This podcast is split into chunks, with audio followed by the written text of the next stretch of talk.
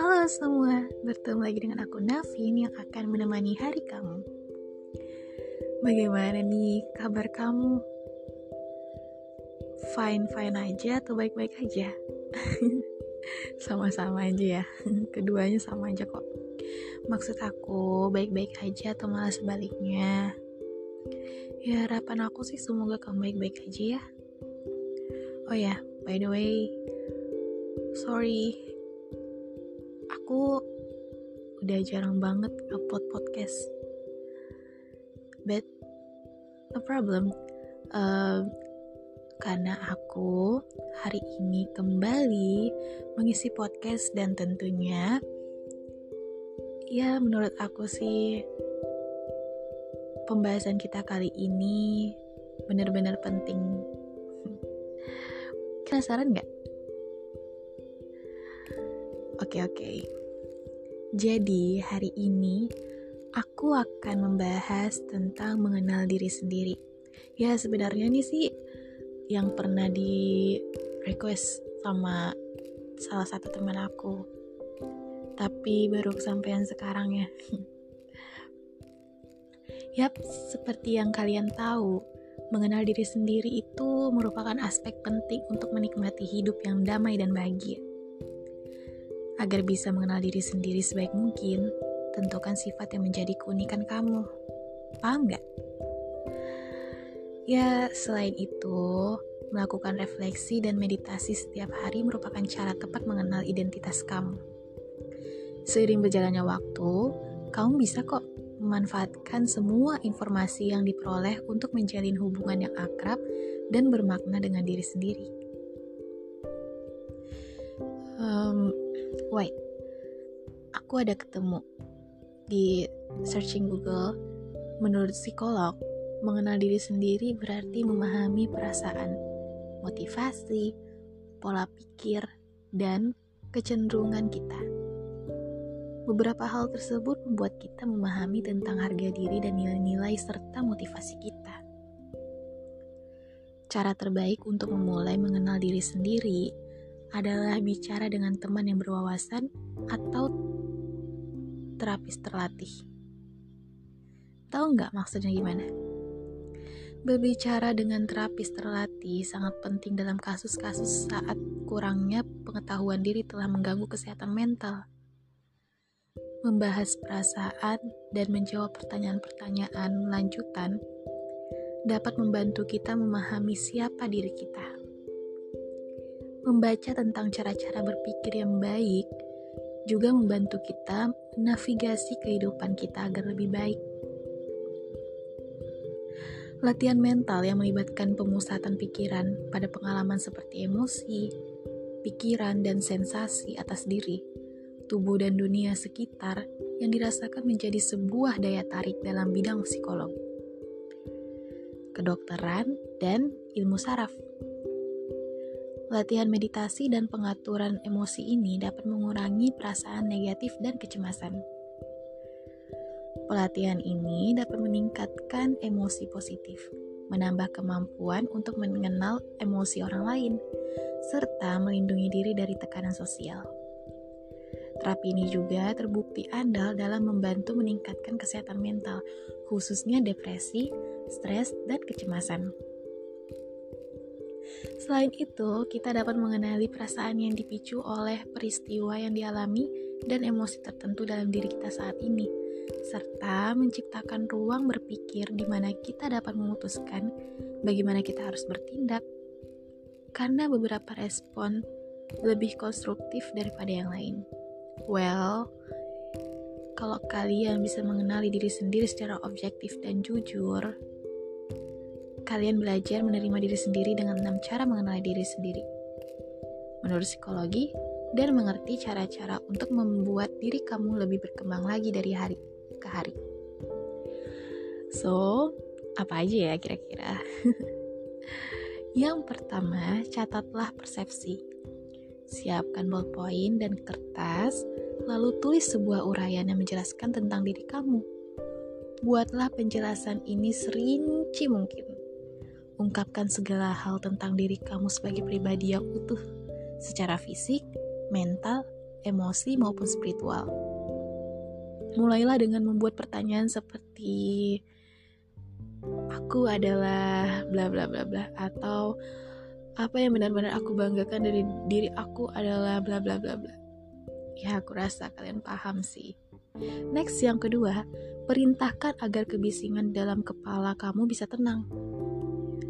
Hey, hidup bisa terasa begitu penuh dengan tuntutan, dan pikiran kamu sendiri bisa menarik kamu ke ratusan arah yang berbeda pada saat yang bersamaan.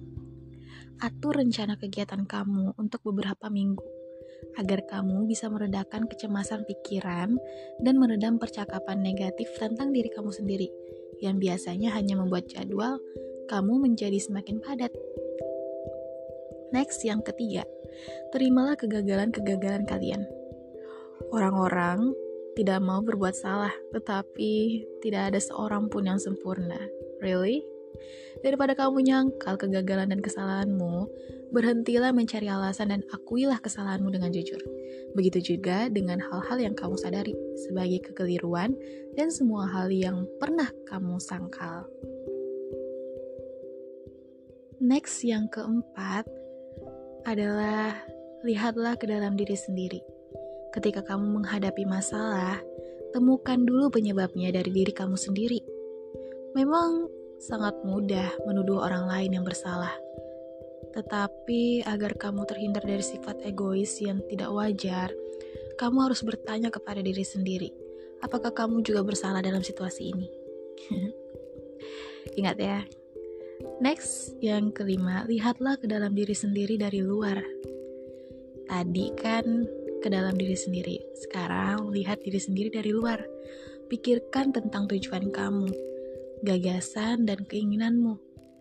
Bisa aja kamu memikirkan cara untuk membuat pembenaran dan menemukan alasan, tetapi ajukan pertanyaan kepada diri sendiri. Apa pendapatmu jika kamu menilainya dari sudut melihat orang lain? Jika muncul berbagai tanggapan, temukan apa penyebabnya ya.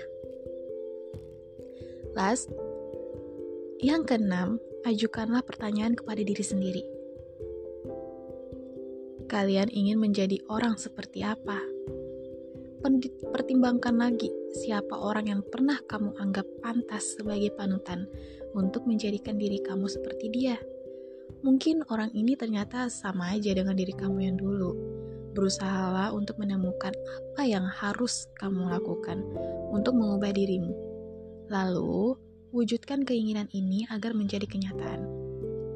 So, kenali diri kalian sendiri ya, sejak saat kini. Oh ya, dan aku juga punya sedikit catatan untuk kalian. Ya, ini mungkin karena aku habis mengalami kali ya. Maksudnya aku habis ya melakukannya. Tapi aku juga pengen nih share-share ke kalian. Siapa tahu bisa bermanfaat buat kalian kan? Apalagi yang berusia 19 tahun nih. Pokoknya wajib dengar ini, oke? Yang pertama, mengertilah bahwa mereka yang tersenyum dan tertawa belum tentu bahagia. Lihat matanya saat mereka tersenyum. Yang kedua, mengertilah bahwa kamu bukan satu-satunya orang yang membawa segenggam luka sepanjang jalan hidupmu. Mereka juga sedang menggenggam luka yang masih mereka tahan. Yang ketiga, memiliki impian itu penting. Memiliki motivasi itu penting. Tapi pada akhirnya, action jauh lebih penting.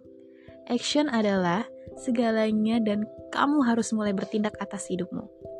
Makan semua teorimu itu dan mulailah melakukan tindakan nyata. Kemudian yang keempat, hanya karena kamu punya banyak waktu luang, bukan berarti kamu harus menghabiskannya dengan sia-sia. Justru kamu harusnya khawatir, bagaimana bisa kamu punya waktu luang di usia kamu sekarang? Bagaimana bisa kamu tidur 8 jam di usia kamu sekarang? Kemudian yang kelima, berkorban itu manis. Tapi berkorban terus-menerus tanpa kepastian, tanpa pembalasan apapun, itu artinya kamu bodoh. Jangan menggali jurang penyesalanmu sendiri. 19 tahun. Nggak datang 2 kali. Put yourself first. Yang keenam, kalau kamu mau berkorban terus-menerus, jangan khawatir. Di depan sana nanti akan ada usia tanpa batas yang akan kamu habiskan dengan terus-menerus berkorban. Tapi bukan saat ini. Next, yang ke-7, belajarlah menolong dirimu sendiri. Di depan kamu akan jatuh, kamu akan diserang, kamu akan menemukan jalan buntu. So, belajarlah untuk membantu dirimu sendiri. Belajarlah untuk mendobrak tembok saat pintu itu tidak ada. Kemudian yang ke-8, atau yang terakhir, kalau kamu ingin manja di usia kamu sekarang, mungkin, ya saranku ya, mungkin ada baiknya kamu pakai baju SMA atau SMK kamu lagi besok. Itu sekedar saranku sih yang terakhir. And now, kalian harus tahu, di usia 19, kalian akan merasa bahwa realita akan terjadi setiap hari. Oke. Pembahasan kali ini mungkin cukup sampai di sini. Sampai ketemu di lain waktu. Aku Navin. Bye-bye.